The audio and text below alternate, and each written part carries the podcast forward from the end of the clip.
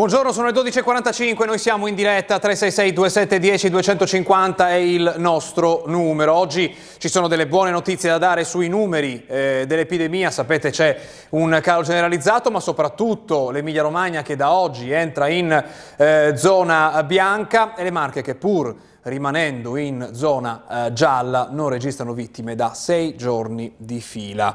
Eh, Vedremo i dati insieme, prima però c'è un uh, aggiornamento di cronaca, siamo in diretta e cerchiamo di tenervi aggiornati anche su quanto accade nella cronaca. Siamo a Piacenza, è un flash dell'Anza, una ragazza di 26 anni è rimasta gravemente ferita in un'azienda agricola nel comune di Calendasco, in località Boscone Cusani in provincia di Piacenza. Era al lavoro in un campo, pare stesse attingendo acqua da irrigazione da un pozzo attraverso una pompa. Quando rimasta impigliata per i capelli nel meccanismo ha battuto violentemente la testa, soccorso dal 118 è stata trasportata d'urgenza con l'eliambulanza all'ospedale di Parma. La prognosi è riservata.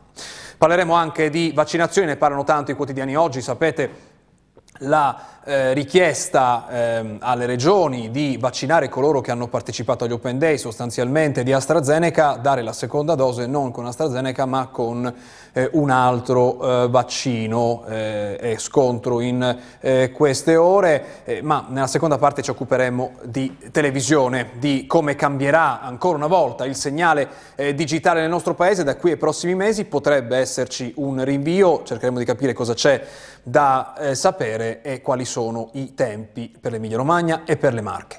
Ma partiamo dai numeri, andiamo a vedere che, eh, i tamponi che sono stati effettuati nelle ultime ore con l'aiuto della pagina di eh, JD Visual. Partiamo proprio da questo dato eh, con il, il, grafico che vedete in eh, giallo con i numeri del rapporto tra nuovi contagi e, persone eh, testate. Eh, c'è un ehm, 10% in Emilia Romagna in questo rapporto, vedete l'Emilia Romagna nella parte alta di questa classifica, che vuol dire un positivo ogni circa 10 persone eh, testate, peggio però hanno fatto Puglia, Basilicata e Bolzano che supera il 18%.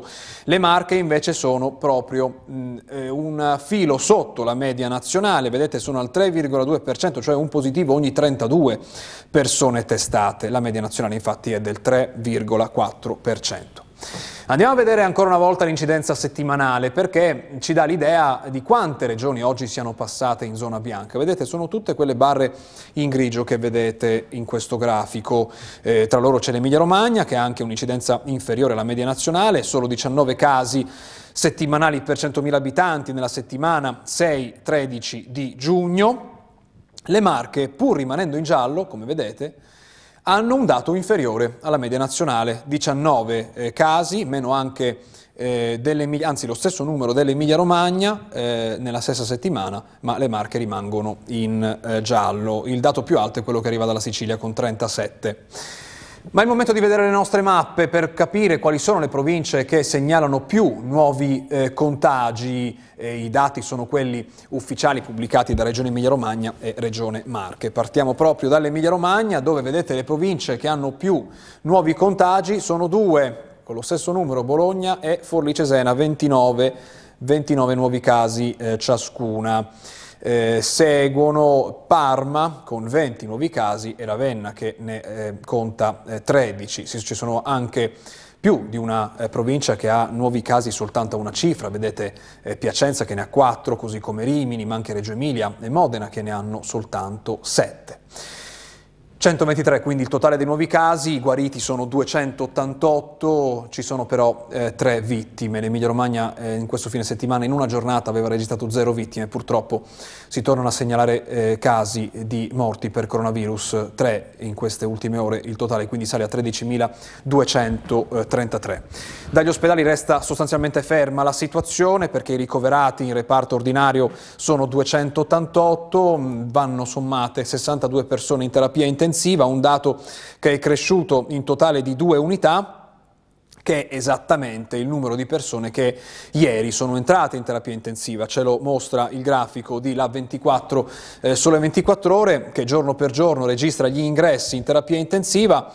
Il 13 di giugno sono entrati in due eh, possiamo vedere dal nostro eh, monitor lo stesso numero eh, che eh, avevamo, era stato registrato nel, nel, durante il fine settimana e anche alla fine della scorsa eh, settimana. Vediamo alla abbiamo modo di vedere il monitor con i dati degli ingressi in terapia intensiva, se no andiamo avanti alle marche perché diciamo c'è davvero poco da mostrare. Andiamo alle marche, vediamo le marche che cosa hanno fatto ieri dal punto di vista Ecco, questo è il grafico di eh, LAB24, vedete soltanto due gli ingressi in terapia intensiva, insomma eh, è lo stesso dato del giorno prima e di quello ancora prima. Il giorno, eh, il 10 di giugno era soltanto una persona che era entrata, insomma ci sono dati molto molto bassi. Le Marche, cosa accade nelle Marche? Abbiamo visto poco fa l'Emilia Romagna, nelle Marche i numeri sono ancora più bassi, vedete solo 33 nuovi casi in tutta la regione, 15 è il dato più alto ed è quello che arriva dalla provincia di Macerata, tutte le altre province hanno nuovi casi a una cifra, vedete il minimo è fermo che ne ha due, Ancora, vedete, zero vittime per il sesto giorno consecutivo, i guariti sono molti di più, i nuovi contagiati sono 104. Negli ospedali cosa succede? Ci sono 52 persone ricoverate in reparto Covid più 9 persone che si trovano in terapia intensiva. Sulle terapie intensive, e l'ultimo dato che vi mostriamo anche stamattina, è quello del rapporto ehm, pazienti Covid in terapia intensiva rispetto alla eh, capienza. Eh, ripetiamo, la Toscana rimane la regione, anche questa settimana eh, rimane la regione con il rapporto più alto, 13,9%. Eh, dobbiamo dirlo però in numeri assoluti più basso rispetto ai giorni scorsi. In Emilia Romagna, vedete eh, il, il dato è più alto della media nazionale, ma è l'8,2%, la soglia di allerta vi ricordate che era del 30%, le eh, Marche invece in eh, questo grafico si trovano al 4,3% sotto la media nazionale. E andiamo a vedere allora cosa dicono i quotidiani oggi. Si parla tanto di AstraZeneca, infatti dedichiamo a questo eh, tema molto della nostra rassegna stampa, ma c'è qualcos'altro che viene tra poco. Partiamo con la stampa che oltre a darci la mappa dei colori delle regioni a partire da oggi, titola anche AstraZeneca Speranza avverte le regioni, dovete adeguarvi alle nuove regole. Draghi dal G7 non ci saranno ritardi nelle somministrazioni e Figliolo dice si vede la luce in fondo al tunnel. C'è però uno scontro non da poco con alcune regioni che non vogliono seguire quanto detto dal eh, governo. Intanto vedete i colori di questa mappa, l'Emilia Romagna che entra in zona bianca e mentre le Marche restano in zona eh, gialla. Prima di andare a vedere cosa succede in Italia, diamo uno sguardo e lo facciamo con il grafico pubblicato dal Corriere della Sera di cosa fanno gli altri paesi europei. Ci sono le posizioni più disparate eh, nella somministrazione di AstraZeneca. Si va dalla Croazia e la Polonia che non hanno nessun limite all'uso di AstraZeneca, seguendo le indicazioni dell'EMA che ne raccomanda l'uso sopra i 18 anni, passando per il Regno Unito che dal 6 maggio concede agli under 40 di chiedere un'alternativa al vaccino di AstraZeneca, mentre fino ad oggi ha fatto AstraZeneca per tutti, fino ad arrivare alla Danimarca che ha escluso AstraZeneca dalla campagna vaccinale. L'Italia cosa fa? Ce lo spiega anche il Corriere in, questa, in questo grafico. Da sabato il vaccino AstraZeneca viene somministrato solo agli over 60, Pfizer o Moderna per il richiamo a chi lo aveva già ricevuto come prima dose, e cioè a coloro che sono andati agli Open Day e sono parecchi nel nostro paese.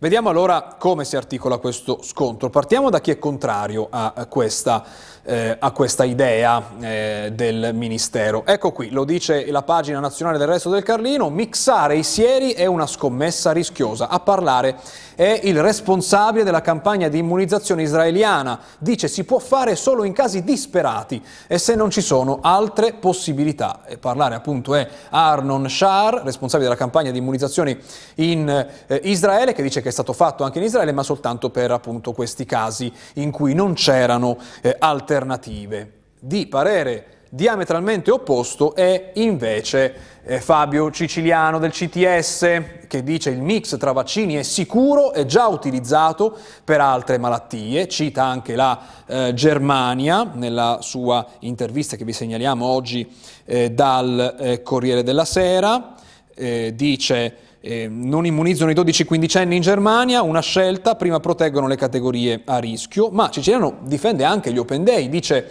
gli Open Day con AstraZeneca hanno contribuito a ridurre la circolazione del virus.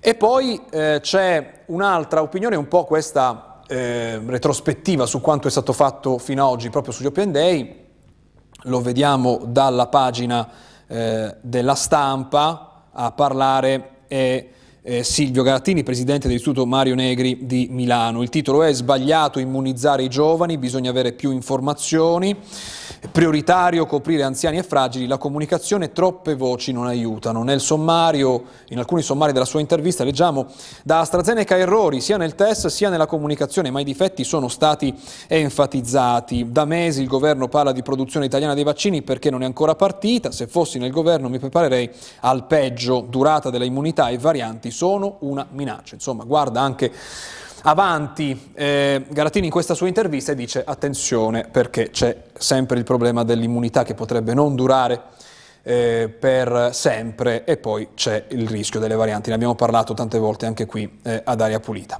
Dobbiamo tornare prima di andare alla cronaca all'approfondimento anche qui della stampa dedicato ai vaccini, guida ai vaccini, chi ha meno di 60 anni e ha ricevuto la prima dose AstraZeneca, cosa c'è da sapere? Eh, dovrà fare il richiamo con Pfizer o Moderna dopo 8-12 settimane. AstraZeneca solo per gli over 60. Johnson Johnson invece raccomandato, raccomandato a questa fascia. E poi qui ci sono sulla destra i sintomi da tenere d'occhio per chi per esempio ha già fatto AstraZeneca e ha meno di 60 anni. Da 1 a 3 settimane dopo il vaccino bisogna stare attenti a che cosa? Gonfiore a un arto, dolore addominale che non si risolve, cefalea persistente, difficoltà a respirare, dolore toracico che non si risolve, tachicardia, emorragie e lividi.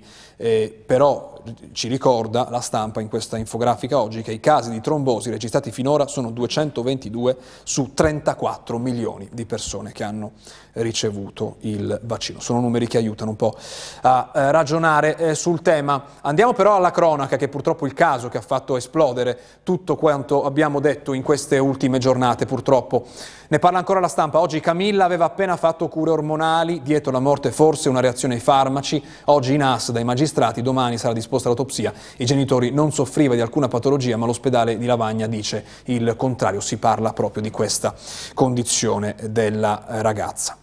Andiamo avanti, andiamo adesso alla, al territorio, dal problema di AstraZeneca delle seconde dosi a come ci si organizza. Partiamo dall'Emilia Romagna.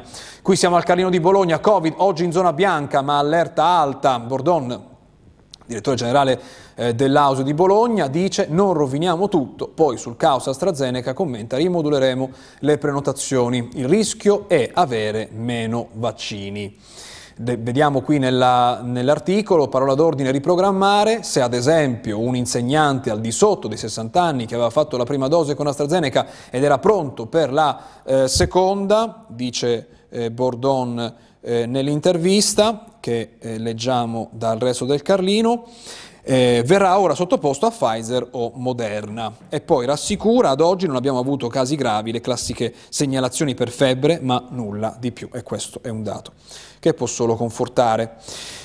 Da Bologna andiamo allora nelle Marche. Eh, qui siamo sul canino di Ancona, 12.000 marchigiani cambiano vaccino, prima dose AstraZeneca, seconda Pfizer, i primi 3.500 entro mercoledì. L'assessore Saltamartini commenta siamo partiti subito con la variazione, insomma la linea sia per Emilia Romagna che per le Marche non è di contrasto a quanto stabilito dal governo come è accaduto e lo sappiamo per esempio in eh, Campania. Eh, ma concentriamoci sulle Marche perché c'è un altro numero che arriva dalla campagna vaccinale delle Marche. Prima iniezione per metà dei marchigiani. L'annuncio di oggi di Saltamartini, oltre 753.000 iniezioni, ma con Fartigianato eh, dice è scoperto un over 50 su 4, quasi un over 50 su 4 non ha ancora ricevuto la prima dose di vaccino. Certo, perché se si contano i numeri non si contano eh, poi le fasce di età e questo ovviamente è un tema da eh, affrontare. Eh, quali sono le fasce di età con più eh, vaccini? Dal Corriere qualche segnalazione nazionale, dal Corriere timori per la variante indiana, il Premier ipotesi limiti sui voli, in 12 regioni non si registrano vittime, ma eh, quando si parla di variante indiana si parla di Regno Unito, Draghi dice se i casi dovessero aumentare nel Regno Unito bloccheremo chi arriva dalla Gran Bretagna.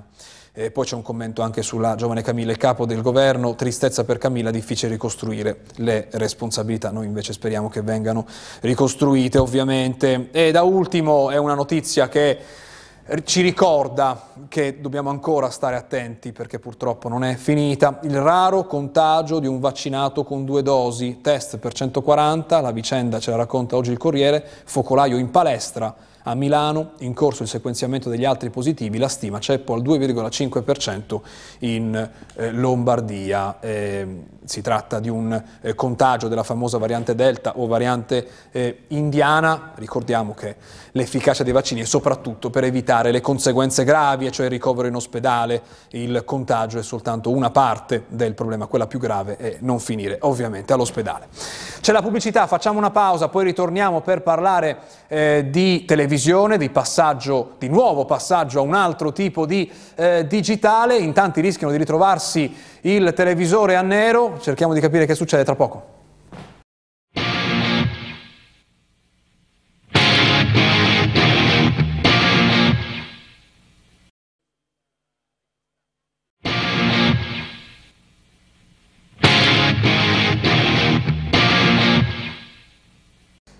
Le 13.04 ritorniamo in diretta, buongiorno, bentornato dalla Pulita, Marco Rossignori, coordinatore di Aranti Coral, l'associazione delle televisioni, grazie per essere con noi.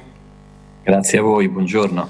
Allora, prima di andare a parlare eh, del passaggio al nuovo sistema digitale terrestre, c'è un aggiornamento che arriva dall'Emilia Romagna e parla della variante indiana.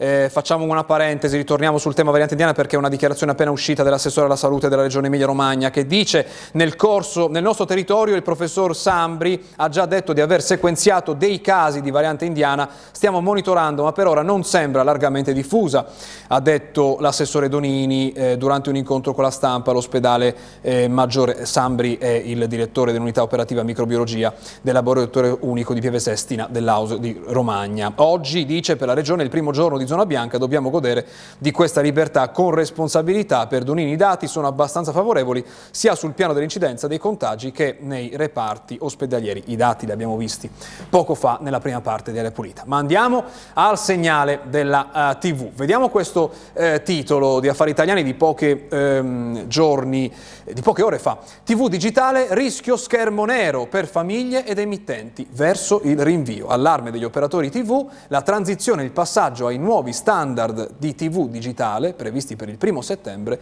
sono quasi impossibili da rispettare. Eh, intanto ci conferma questa data dal primo settembre cambia tutto dappertutto oppure ci sono delle date diverse?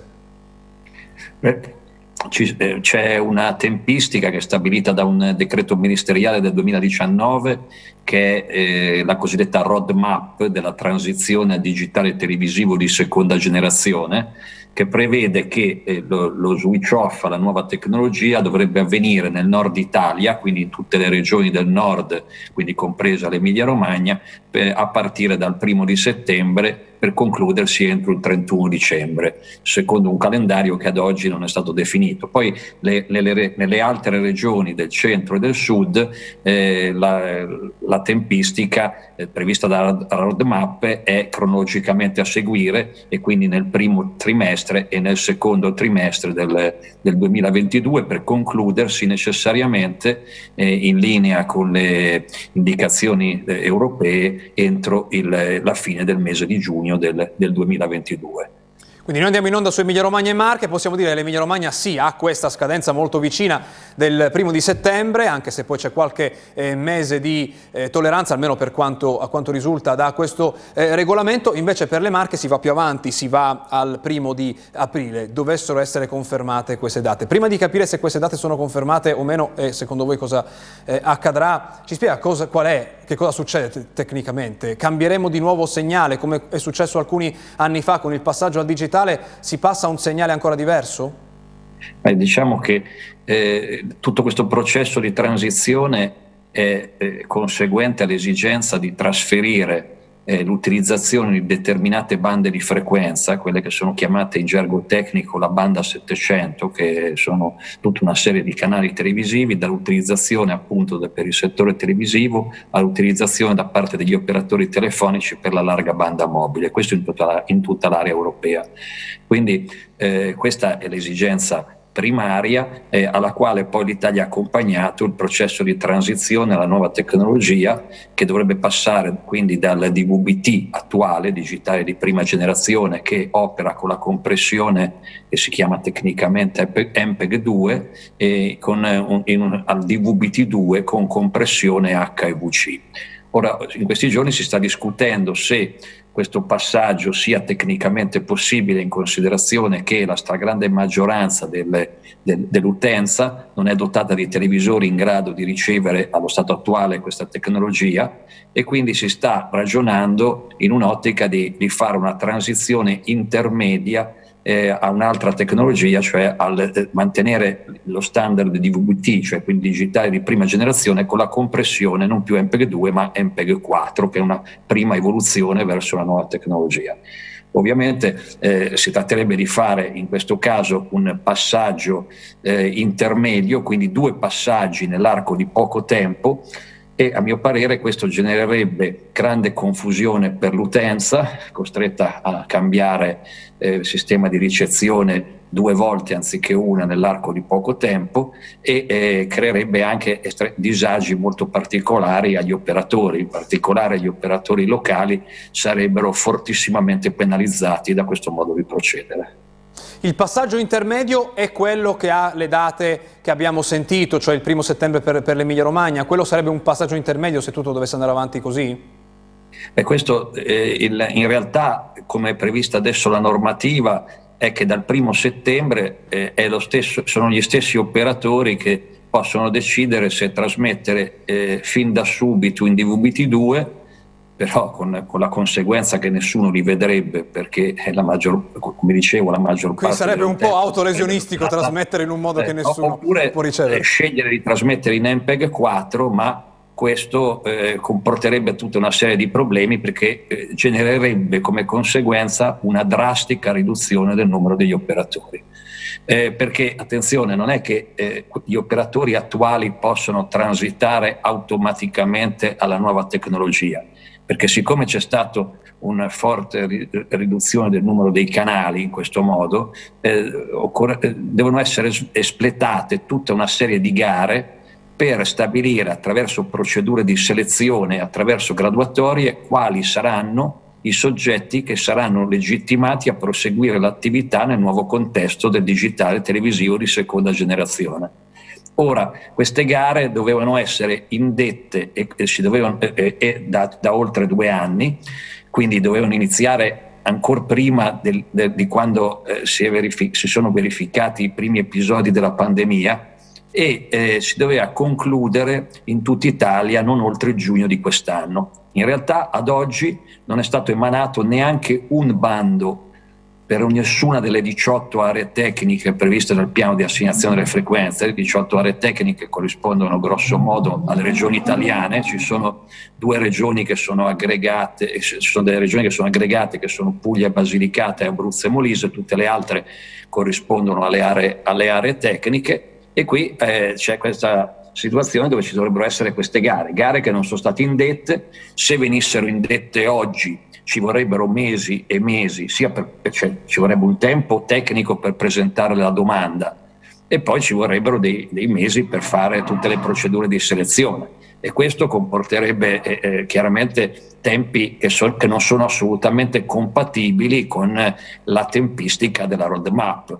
Eh, occorre considerare peraltro che i soggetti che si troveranno utilmente collocati in queste graduatorie, che quindi avranno diritto a continuare a trasmettere eh, nei nuovi scenari, eh, dovranno poi vedersi assegnato i numeri, quelli che sono chiamati in gergo tecnico i numeri LCN, cioè i numeri del telecomando, dove, tele, dove l'utente eh, eh, è abituato a sintonizzare con una determinata televisione, cioè, quindi eh, può essere il numero 10, il numero 11, il numero 12 e così via, e, e questi verranno assegnati attraverso ulteriori gare che si svolgeranno solo successivamente. Quindi è presumibile che una tempistica di questo genere per poter espletare tutto questo meccanismo di doppie gare eh, occorra a mio parere anche un anno da oggi. Quindi e, voi dite siamo in ritardo su tutto, rinviamo queste date, queste date sono irrealizzabili. diciamo che, che oggi queste date non sono più assolutamente credibili, no? cioè sono date che sono assolutamente irrealizzabili. Eh, si tratta di capire qual è, qual è la tempistica che, che ci si vuole dare. Noi quello che proponiamo come associazione di categoria delle, delle emittenti locali, è quello di eh, differire tutto ad aprile del prossimo anno, prevedendo una transizione simultanea su tutto il territorio nazionale, tanto per le emittenti nazionali quanto per le emittenti locali, tra il, l'aprile e il giugno del, del 2022 e eh, chiediamo che si vada direttamente, senza passaggi intermedi, alla nuova tecnologia. Chiaramente questo significa che da oggi nell'arco di, di, quest, di, un anno, cioè da qui ad, ad aprile, maggio del prossimo, del prossimo anno, eh, devono essere posti in, in, essere tutta una serie di iniziative da parte del, del governo per sostenere e incentivare eh, l'adozione dei, dei, dei nuovi ricevitori televisivi in modo tale che l'utenza possa essere pronta per quando ci sarà la transizione a poter ricevere la nuova tecnologia in DVB-T2. Questo consentirebbe eh, da una parte di evitare do- il, il, un, un, un, disorientamento dell'utenza, una grande confusione e dall'altra parte eh, garantirebbe anche il pluralismo e la concorrenza nel settore perché con la tecnologia di VBT2 proprio per come la stessa è in grado di diffondere i segnali, eh, è possibile mantenere, su, eh, seppur utilizzando un numero di frequenze più limitato a seguito delle chiusure che verranno operate, eh, un numero di operatori adeguati, corrispondenti a, più o meno a quelli attuali. Diversamente ci sarebbe una drastica, inaccettabile riduzione di, del, del numero di soggetti operanti eh, sarebbero costretti a chiudere molte importanti emittenti locali anche con eh, importanti indici di ascolto e con eh, molti dipendenti e questo chiaramente impatterebbe sul pluralismo, sulla concorrenza, avrebbe delle conseguenze molto negative anche sull'occupazione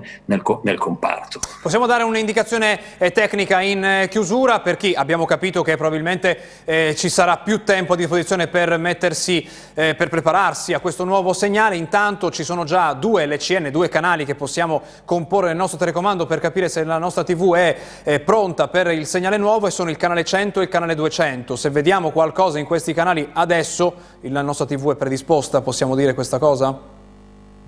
Beh, diciamo che eh, sicura, sicuramente questo è un test che, che, che è idoneo per fare questa, questa verifica ed è, è, opportuno che un po' tutti la facciano in modo tale da cercare di capire se i propri televisori siano in condizioni di poter affrontare la transizione oppure se bisogna dotarsi di nuovi apparecchi di ricezione. Grazie, grazie a con noi stamattina della Pulita, buona giornata, buon lavoro. Grazie a voi, arrivederci, buongiorno.